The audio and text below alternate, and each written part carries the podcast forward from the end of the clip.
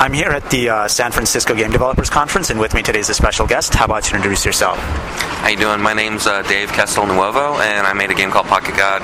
Uh, we were number one in App Store for a while and sold over 2.3 million units. So it's a little game uh, where you take these little pygmy guys and drown them and skewer them with spears and light them on fire and do all kinds of like really fun, uh, mean things.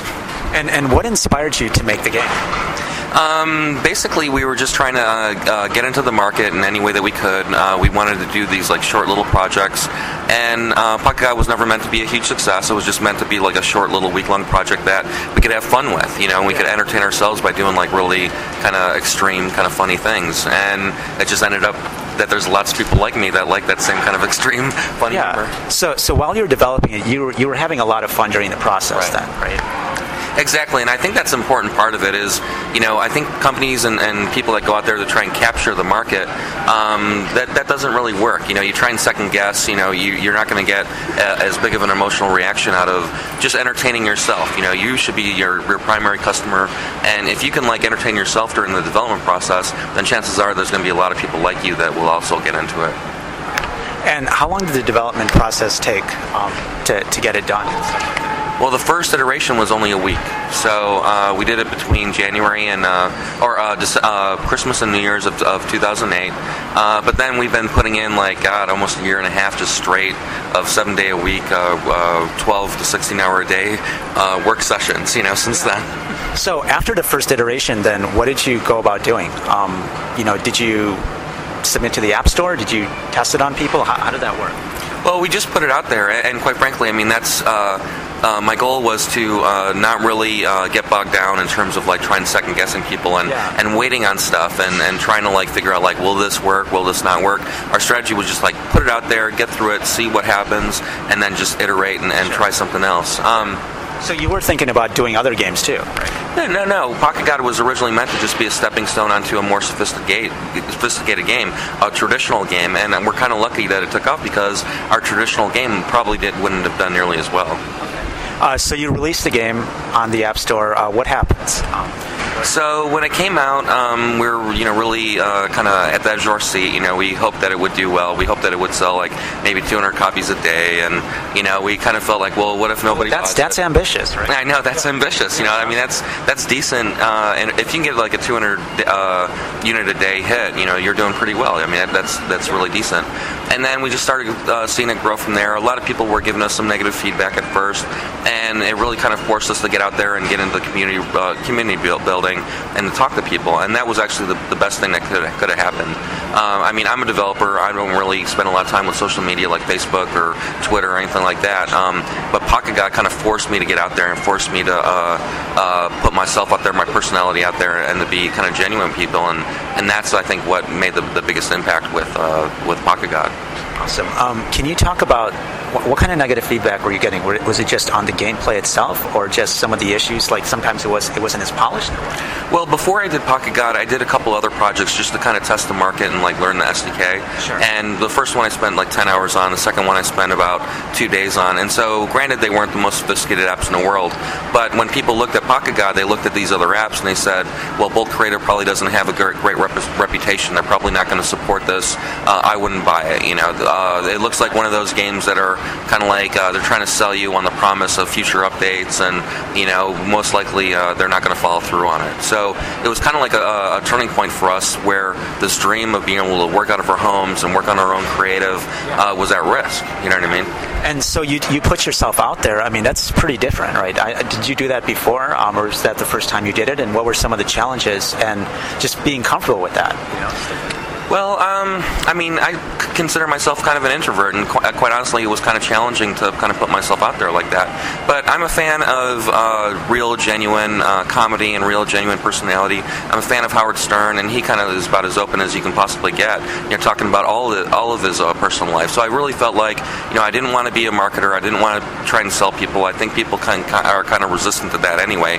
Um, so I just wanted to put myself out there and let people decide and uh, just be more interesting. You know what I mean? Mean rather than uh, to tell people to, to buy the game. And and so you had a Twitter account, and you just tweeted to that, or, or what were some of the things that you mentioned?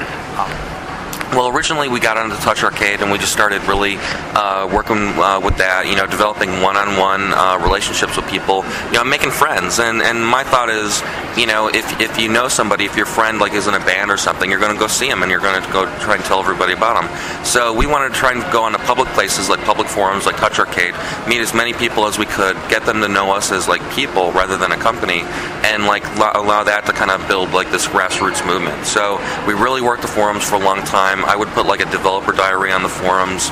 Um, then it kind of evolved more into uh, our blog. We started doing a blog, and and I think the way that we market our application is a little bit different in the fact that uh, we put more of a spotlight on our community and what they're doing than what we're doing. So we don't send people to a website that has like uh, screenshots and videos and you know marketing language. We basically show them, you know, here's some kid that did this really crazy video because he loves Pocket God so much. Here's this mom that created a uh, stuffed animal pygmy, you know, for her kid because they just can't get enough.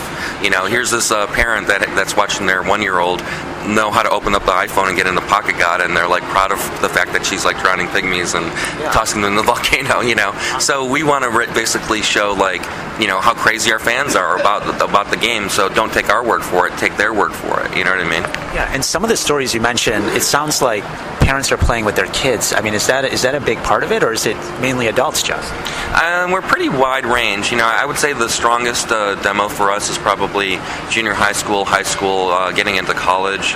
Um, some adults love it as well. You know, they, they can't get enough of it. Uh, then there's what I call the edgy parents. You know, parents that have give their $500 device to their three year old, and they're like, uh huh, I don't know if I should be worried that my kid loves to uh, uh, skewer pygmies. You know, like. Um, so, you know, aside from that, were you also updating the game itself, or were you focusing more on the community aspect?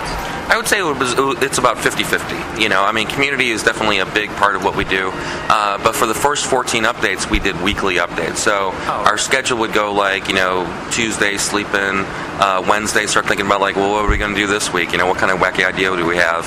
Uh, Thursday, Friday, start investigating technology. Uh, all day Saturday, pump it out. Sunday, do bug fixes and submit, and then Monday, get back to our client work. And keep in mind, for the first 14 updates, we were releasing like real functionality, not just bug fixes and text changes, but real functionality every single week.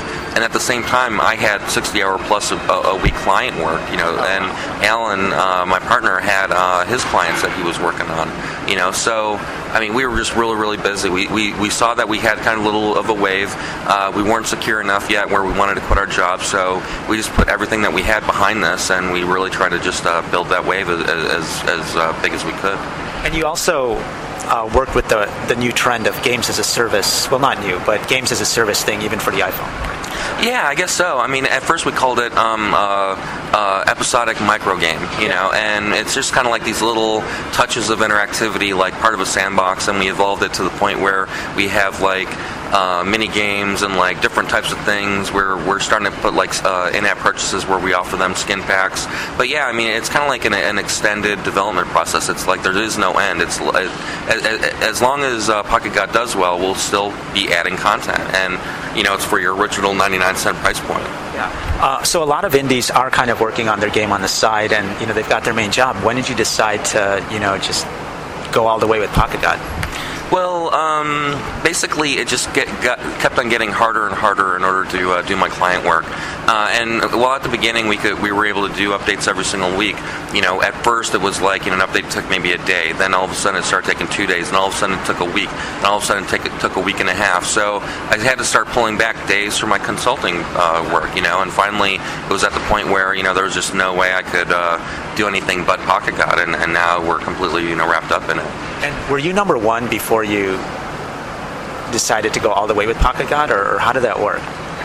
Yeah, we were actually number one for a while before we uh, started to go all the way. And you know, to be fair, it wasn't just the financial thing. You know, I also the the clients that I worked for, uh, WorldGolfTour.com, um, they're really great people, and I was I was there since the very beginning, and you know, I really wanted to stick around and, and help them out as much as I, as, as I possibly could. So I really kind of made an effort to you know at least spend a couple days a week, even after we were number one, at least spend one day a week. But then it finally just got too much, and and I left them in a good position. They totally understood. So it just ended up being like the right time to uh, uh, split off from them. And you know, once you became number one, what were your thoughts? Uh, do you think were you a little concerned that it might just peak and then go down, or, or how are you going to keep that going? I think that happens the entire way. So when we actually got into the top 100, we're like, oh, oh wow, I can't believe this happened. You know, when's the other shoe going to drop? You know, when are we going to like fall right out?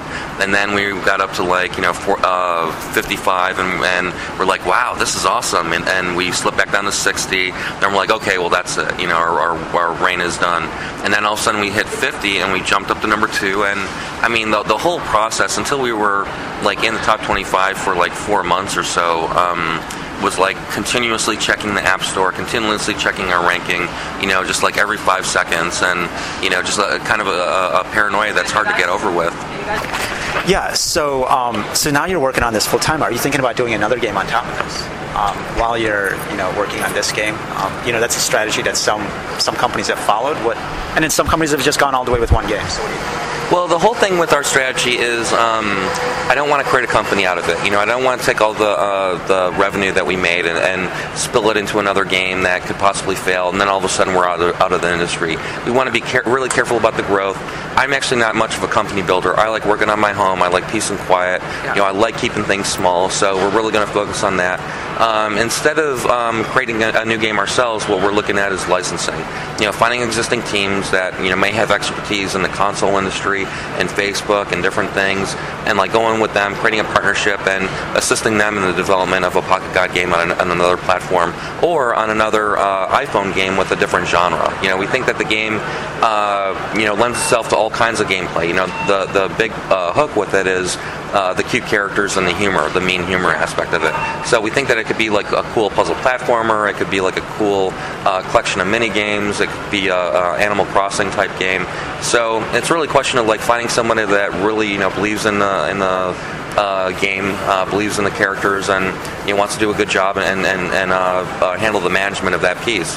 You know, we don't make as much money uh, in that way in the long run, but you know, it's really a lifestyle choice for us that we want to keep things small and we want to keep things quiet, and we don't want to you know blow up fast and then explode like a firecracker. You know. And what suggestions do you have then for other indie game developers who, you know, are trying to do their own game, their own either indie game, either on Facebook or iPhone or mobile or something else?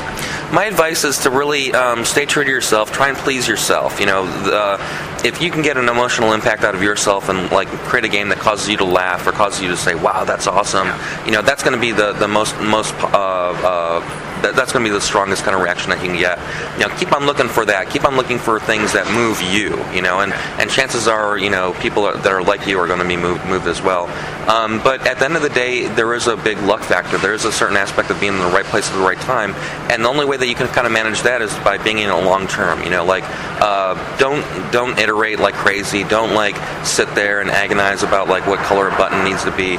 You know, get stuff out there quick. You know, see what it does in the real marketplace, and then iterate either with a new game or with updates, you know. But but but focus on trying to um, do things quick, get out there, test stuff. Don't take it too seriously because you, you might be wrong in terms of what you think the audience reaction is going to be. Uh, but just stay in it long term, you know. And and so do you keep trying to make the development still fun and all? Like, do you still try to keep laughing while you're developing and adding features, or how does that work? Is it now more kind of serious because now that you've already done all the creative work? Well, it's up and down. I mean, to be quite honest, there's a lot of burnout in terms of working a year and a half for seven days a week, 16 hour days. So, you know, sometimes we're like so tired and we think like, you know, God, what are we going to do this week? What are we going to do for this next update? Um, but there are a lot of things that we uh, laugh at. You know, we just had um, a, a, dance pack update where we offered like seven different dances for the pygmies, and we did the pants on the ground thing like a week after the viral video went out. You know, that was like hilarious. Uh, we just did a, a, story mode, and Alan came up with these really awesome story ideas. Like there's one story that he put in called "Dancing with the Arse." and another one called Gas Who, with like, you know, these pygmies doing these like uh, cute little things, and so we still find ways of like, you know, making it fun. Um, but but it's hard, you know, with anything that you, that you're working on for like a year or so, um, it's difficult to have that all the time, you know. Yeah. So you just have to be realistic with yourself. And I mean, how do you feel then, just waking up every day and working on a project that you've done yourself, that you're creating? It isn't really for another client; it's you know for your own customers and stuff like that. It's the most satisfying thing that I've ever done. You know, I mean, I really felt that I had a lot of ideas that I wanted to work on something that would like move people and you know be in charge of your own destiny, working out of your home. I got to see my wife all day long because I don't have to you know work late nights in an office, and you know it's really really rewarding. It's really great. You know if I would have to say that to anybody out there, if, if they kind of have that in, inside of them, if they feel like they want, would want to be an independent developer and want to do the same kind of thing, I would like do it. Stop what you're doing and like find some way to do it. The, the way that I did, I did it was, um, and I recognize that I have a problem finishing my own projects, was just to set up a little sprint. Just say, what can I do in 10 hours? I'm just going to like do 10 hours. I'm going to start it and finish it and just get it out of the way. It doesn't have to be like earth shattering. It doesn't have to be the first thing that first time that anyone's ever done what you're thinking about. You know, just just do something. You know, get it out there, and then when you're done, try and do something else. You know, but you know, just try and find a way to get out there and, and, and do something and finish it and, and, and move on to something new. And if you can do that, you know, uh, eventually something will hit. And you know, you also had a partner though. A lot of indies will do it alone. Um, did you, even for your previous projects, have you had partners, or was this the first time where you decided to work with someone else?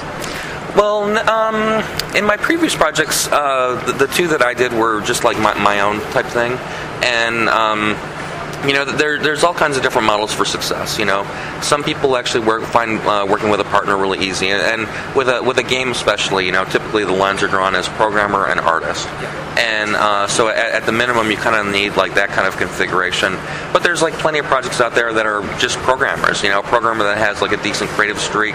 You know, maybe you're a fan of like an, an 8-bit style, an old Atari Genesis, uh, an old uh, Atari 2600 type game, and you can be a programmer and, and, do a game like that and have like a uh, kind of like retro kind of feel and, and, end up doing something cool. So you know, there's there's a model for uh, there, there's a potential for success for anything that you want to do. You don't know there if people knew what was going to hit then they would do it. You know what I mean? So, you know, go out there and try something. You know, just try what you what you believe in. Uh, figure out like what your strengths are. You know, if you, if there's a partner that you feel like you can work with really well, go. You might want to go the partner route. If you think that you can do something on your own that's going to be really worthwhile, do that. You know, you, it's just a matter of getting out there and just trying things. And where can folks find out more information about your game? Uh, pocketgod.blogspot.com. Thank you very much.